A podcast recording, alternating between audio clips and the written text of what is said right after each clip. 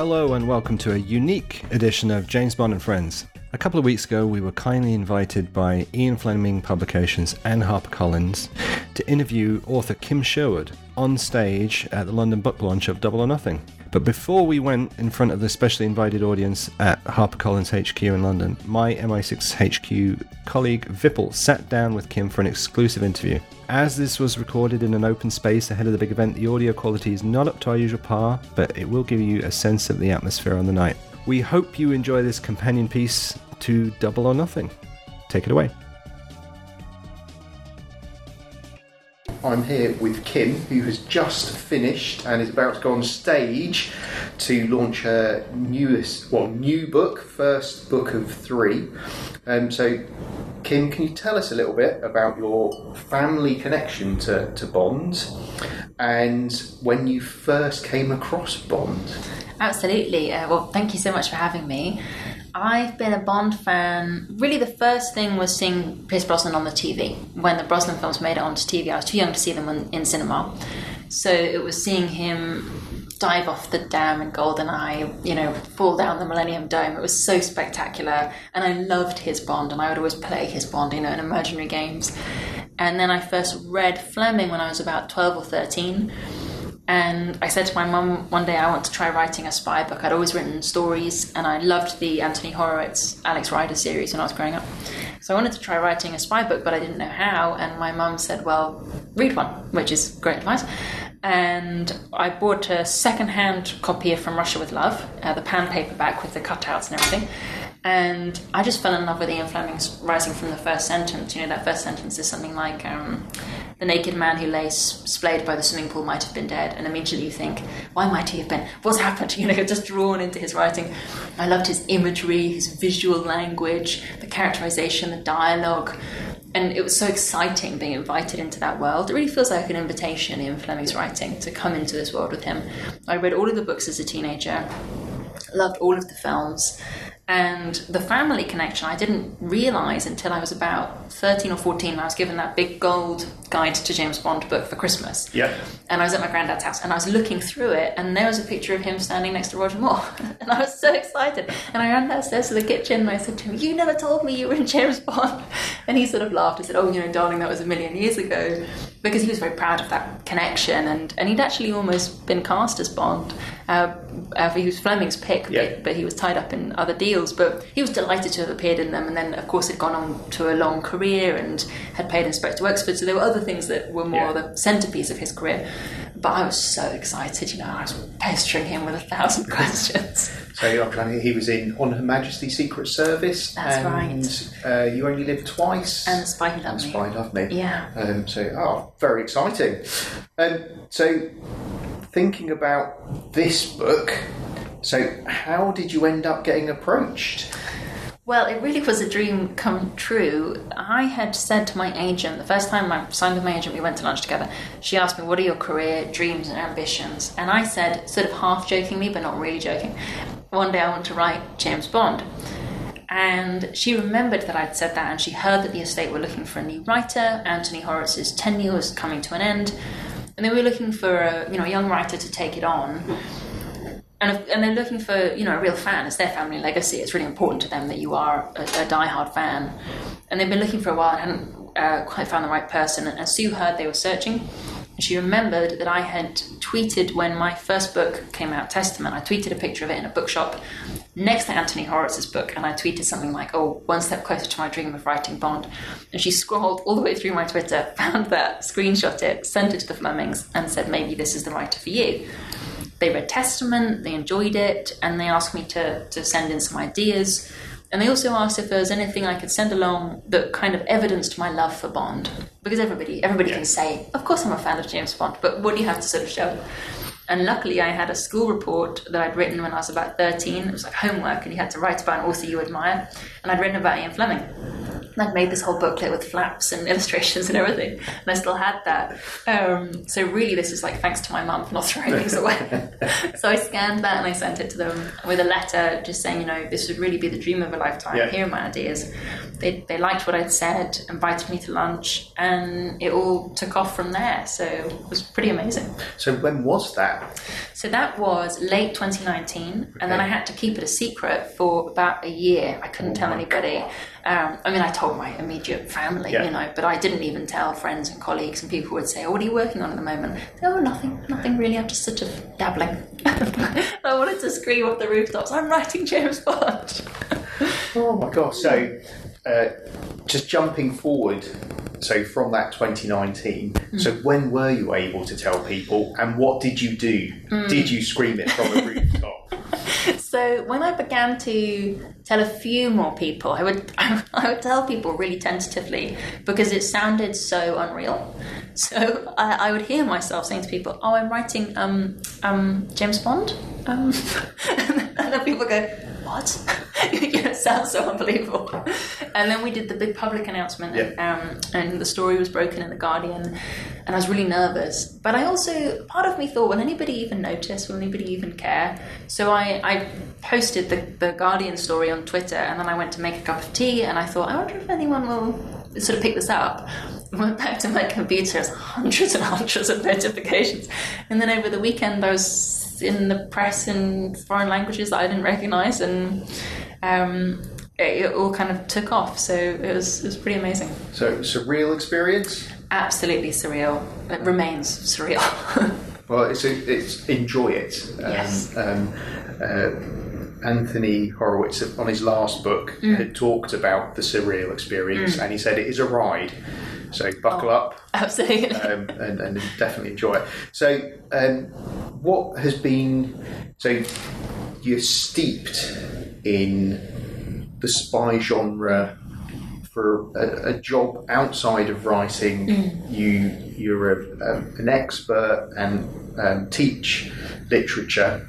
So, thinking about that, how has all of that and other spy work mm. influenced the process of writing the, the book mm. and your imagination and the direction you've taken the story? I think that because I read Fleming so young, he really influenced my style. And it's not that I write like Ian Fleming, only he can write like Ian Fleming, and I can only write like myself. But because I read him so young, I do think that some of his imagery and visual language influenced how I came to write. And also the, the kind of stories I was interested in writing. So, um, as a teenager, I loved James Bond and I loved Modesty Blaise. I don't know if you've read Modesty Blaise, but um, I just I loved her character so much. She was she was you know what I wanted to be. I wanted to be that cool, that collected, you know. And I, I loved Peter O'Donnell's writing and, and his style and his humour as well, and the warmth of those stories. And I started to write crime short stories. Actually, the first thing I ever had published when I was 17 was a crime short story that I sent off to a, a now long defunct magazine called Thriller UK. And they, they published my story. And it really was writing kind of in that vein, you know, a crime caper, spy thriller. And I remember I, I studied creative writing undergraduate and postgraduate. And I remember showing my crime stories to a professor who said, but nobody writes things like this anymore. And I, I, was sort of was thinking, but but can I anyway? you know, Yeah. Um, I just wanted to play in that sandbox. So Yeah.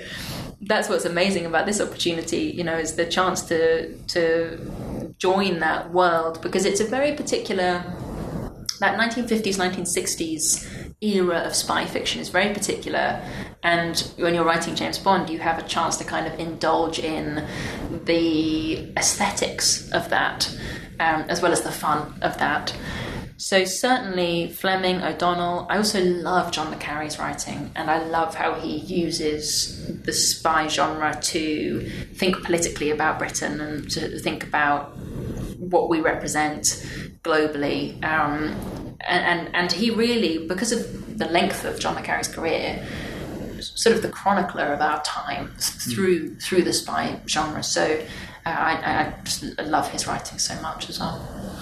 Okay. And then can we dive into your first book? So, the the process you went through Mm. and how's that impacted this writing Mm. and the the way the discipline for your writing. So Testament wasn't it your first? Mm. Yeah, that's right. Okay. Yeah. Well, I'm having to learn a whole new way to write because Testament took me seven years to write. It was very research driven, and I would I would write a section, and then through that discover what I needed to know next, and I would go to an archive in Berlin or Budapest to learn what I needed to know next, and that would inform the characters and inform the story. So it was very organic, which is why it took so long. Yeah. And my next novel, which is not a James Bond novel, is A Wild and True Relation that comes out in February next year with Virago. And from start to finish, that would have taken 14 years, obviously with other things happening in between, but because that was a similarly kind of organic process. For this, it's a totally different prospect because it's a much shorter time frame and also it's a much more collaborative venture. So I wrote an outline for the three books, a sort of roadmap, and I showed it to the Fleming family and discussed ideas with them. Whereas normally you're just in your own head. Um, so that was a really interesting, different kind of process, and I now have this roadmap to follow. And the first thing I wrote actually was the last scene of book three. So I know where I'm heading. I just Yeah. need to get there. But you still, you know, I think the more you write a novel, the more the novel tells you what it wants to be. So there are still moments I'm departing from that map and thinking, oh, I expected the characters to want to turn left here, but actually they want to turn right. And you, you follow them and you see what happens. Okay.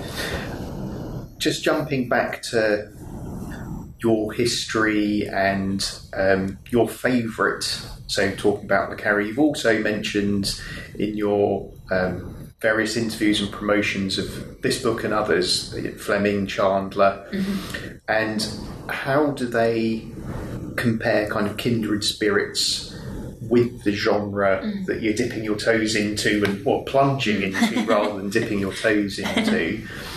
Um, and what strengths and um, nuances do you feel you're bringing in from their rich history and the Le Carre history into your story I think that although Fleming, Chandler, and Le Carre are different writers stylistically, what they have in common is that you could identify a page of their prose. If you didn't know who it was and you were just given it, and if all the character names were redacted, you would still know, well, that's Raymond Chandler because it has a simile that's cost you over the head, you know, or, or, or that's Ian Fleming because I can picture it like the open pan of a movie, or, or that's John Le Carre because it makes me want to sit down on the pavement in Moscow and weep. You know, you, you, you know those writers. They all developed their own language and their own vision onto the world. And that's something that it's, it's hard for me to say because I think I'd have to step much further away from my own writing and look at it. But I think that there, there comes a leap that you have to make when you're writing, when you're developing your own style. And you have a fear. Suddenly you think, this doesn't sound like any other writer. Is that a bad thing? And then, and then you think, well, hopefully it means I've developed my own voice. Yeah. um, and so that's all, of those writers that I love. They fed into my writing, and then what's emerged is is me. And so hopefully, people could look at a, a page of my writing and say, well, that's got to be Kim. Yeah. Um, continuing on the, the Fleming theme, because we mentioned him quite a few times. So the different continuation novelists um, over over time have kind of referenced style um, and used their projects, their books, to kind of create a Fleming-esque or adopted his kind of um, mode of description. How have you, in the book, played tribute to it in part? Mm-hmm. But as going back to what you've talked about, establishing the, the Kim style, mm-hmm. how have you made sure that it's there but not there? If mm. that makes sense. That's a long-winded question. Sorry. Absolutely. I, I thought about that a lot, particularly in early drafting. I, I thought about it like shared DNA. Where my Ian Fleming and I have a shared DNA. Yeah. And it helps that I read him so young, so I think he has he has influenced me. But there were there were three things in particular that I thought if I can resonate with that. So partly it was his unsettling, uncanny imagery. You know, he has moments like describing somebody's hands scuttling across a green baize table like pink crabs, or somebody's eyes being like blackberries poached in blood. You know, these things that stay with you um, and are so visceral. So there were a few moments in Double or Nothing where I wanted to bring in very visceral language like that. So that was one element. Another was the the way he writes about place. Hmm. And he, he brings settings to life with that very journalistic eye for detail, very specific, evocative details. And, and it felt important to me to, to try and evoke that.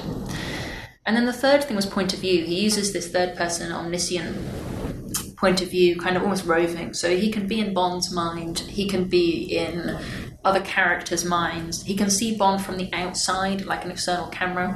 And that was hugely helpful for me because with Double or Nothing, you've got an ensemble cast. So we're occupying multiple people's uh, perspectives and we're seeing Bond through multiple people's memories. So I really took my cue from him there. I thought, okay, I'll, I'll, I'll emulate his point of view, and that will give me access to all of these different characters. Okay, really good question. Well, really good answer. Sorry. And Um, good question. Um, okay, so last kind of general question: Women within the traditional Bond uh, franchise, both literary and film, are always referred to as Bond girls, and that's an argument that goes on Right. for, for forever. As a creator, how do you see yourself in that light? Would you would you challenge that? Well, I heard once, and I, I can't give you the citation, so I'm failing as an academic, but I heard once that Judi Dench said that she was very proud to be called a Bond Girl. so, I do remember that. do you remember that? Yeah. do. So, I feel like if it's good enough for Judi Dench, it's good enough for me. All right. Um, so, uh, thanks for that kind of, I suppose, establishing barrage of questions. Sure thing. Um, so now into the, the book. So, congratulations. Thank There's a there's a lot of story there, Mm. and there's a lot of complexity and modernisation. Mm. So, without giving too much away, we've got a, a, a range of questions to go through. Um, so, the, the first bit was around the two stories. So, you've got two distinct stories interweaved into the narrative. What was the process of developing it? Was it initially two separate books, hmm. or was it always one book, one narrative that, as you said, as you were writing, the characters took you on different hmm. journeys? It was always one book. I, I thought about it like an ensemble cast. All of my favourite TV shows actually are ensemble casts. I love stories where you've got a you know a bench that's 25 people deep and you can tap any of them and they'll carry the story. And that felt to me useful with something like widening out the double O section because James Bond, he's like a star. He has his own gravity. If he's there on the page, he, he- that's who you're paying attention to. You know, it's the same on screen. If he's on the screen, that's who you're paying attention to. It doesn't matter who else is in the frame. So if you if you take him away, I feel like it would be too much responsibility to put on one character's shoulders and say, "Now I'm going to get you to care about this one other person." That's a that's a big burden on that other character, you know. So I thought let's share that and let's let's really widen it out and see who are these other double O's as a wider cast. So I thought about having these two strands. In one, we have uh, 003, Johanna Harwood, and 009, Sid Bashir, who are, who are looking for Bond and who are kind of investigating what might have happened to him. And on the other hand, we have 004, Joseph Dryden, who is working out whether this tech billionaire, Sir Bertrand Paradise, really can halt the climate crisis like he says he can, or whether his intentions are a bit less pure than that. And the two, um, the two narratives, as you say, they touch on each other and they part through the book. Okay. Um, so you've touched on your kind of three lead um, characters. So when you were building them up and creating the Bond mystery, um, were you ever tempted just to focus in on one of those agents and thinking, "Oh, that's really interesting. I'd love to spend more time with them," or was it always actually I want to cherry pick and, and visit them differently as you were journeying through the writing process? So, for me, I was enjoying bouncing back and forth between. So I, I didn't write the book like separate sections and then and then mix it. I wrote it as people read it, bouncing back and forth between the characters.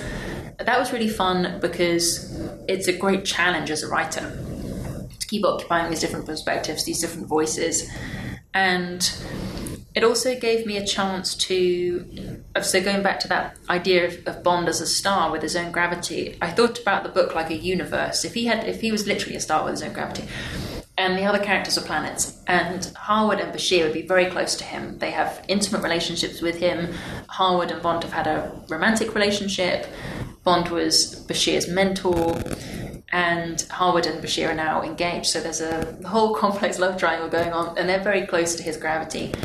And then you've got 004, Joseph Dryden, a little bit further away. You know, he didn't know Bond personally. To him, it's more of a security issue that Bond is missing than anything else. And he's off doing his own sort of adventure.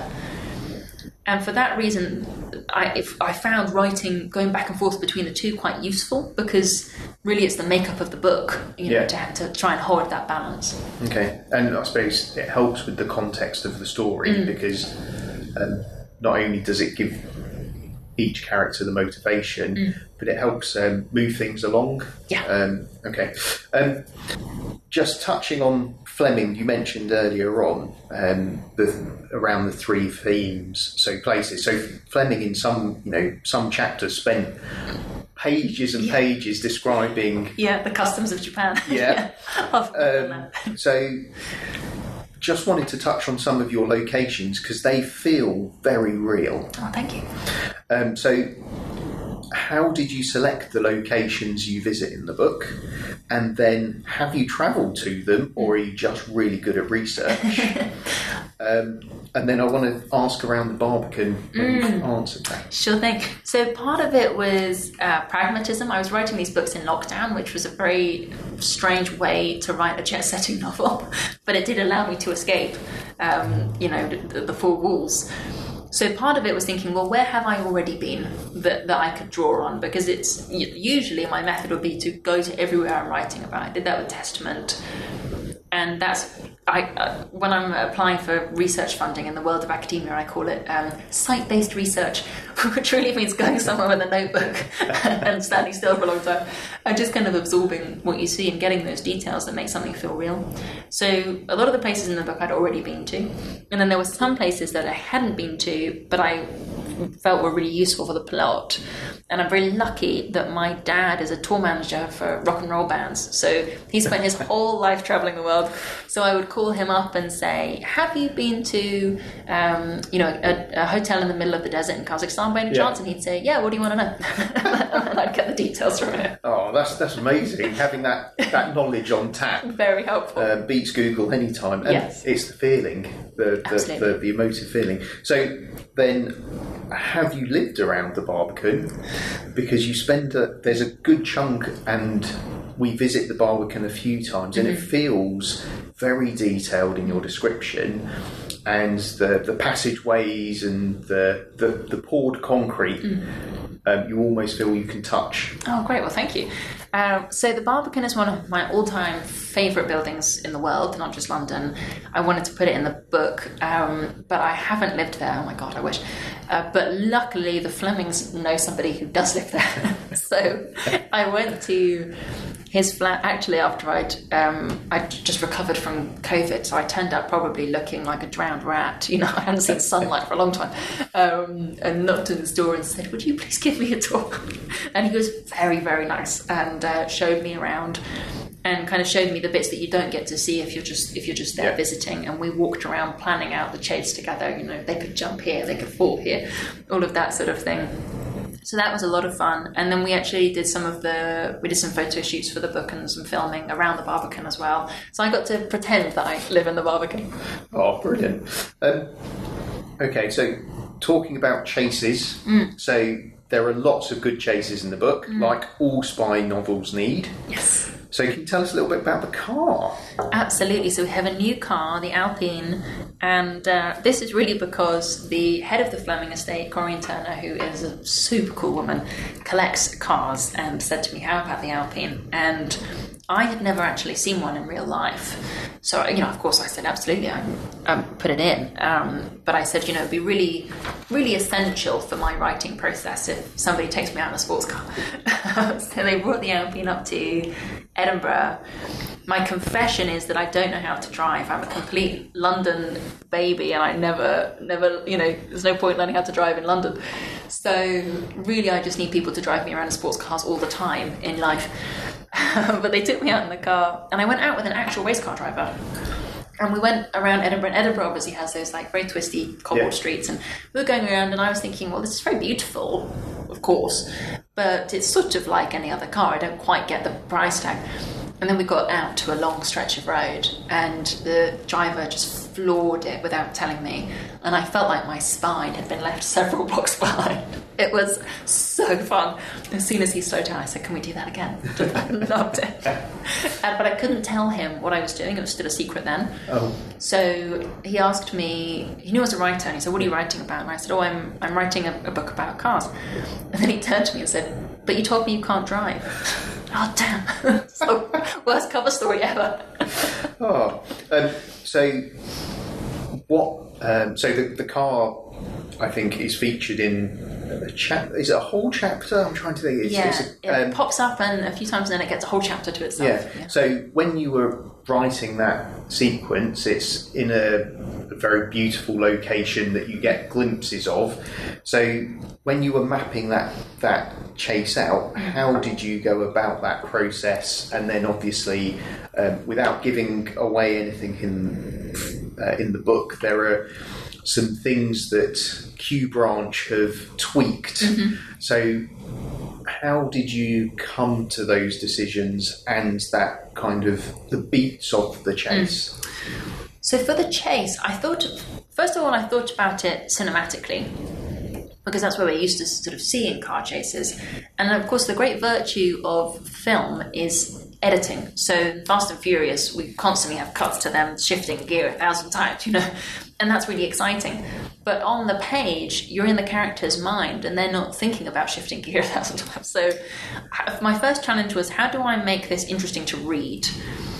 And so I, I, I won't go into it. I don't want to spoil it too much, but um, there's a sort of fundamental reveal in that chapter as the character who's driving the car thinks back through their past. So it was about mapping the chase onto their memories. So ramping up the suspense as they are thinking about uh, this very significant moment in their life.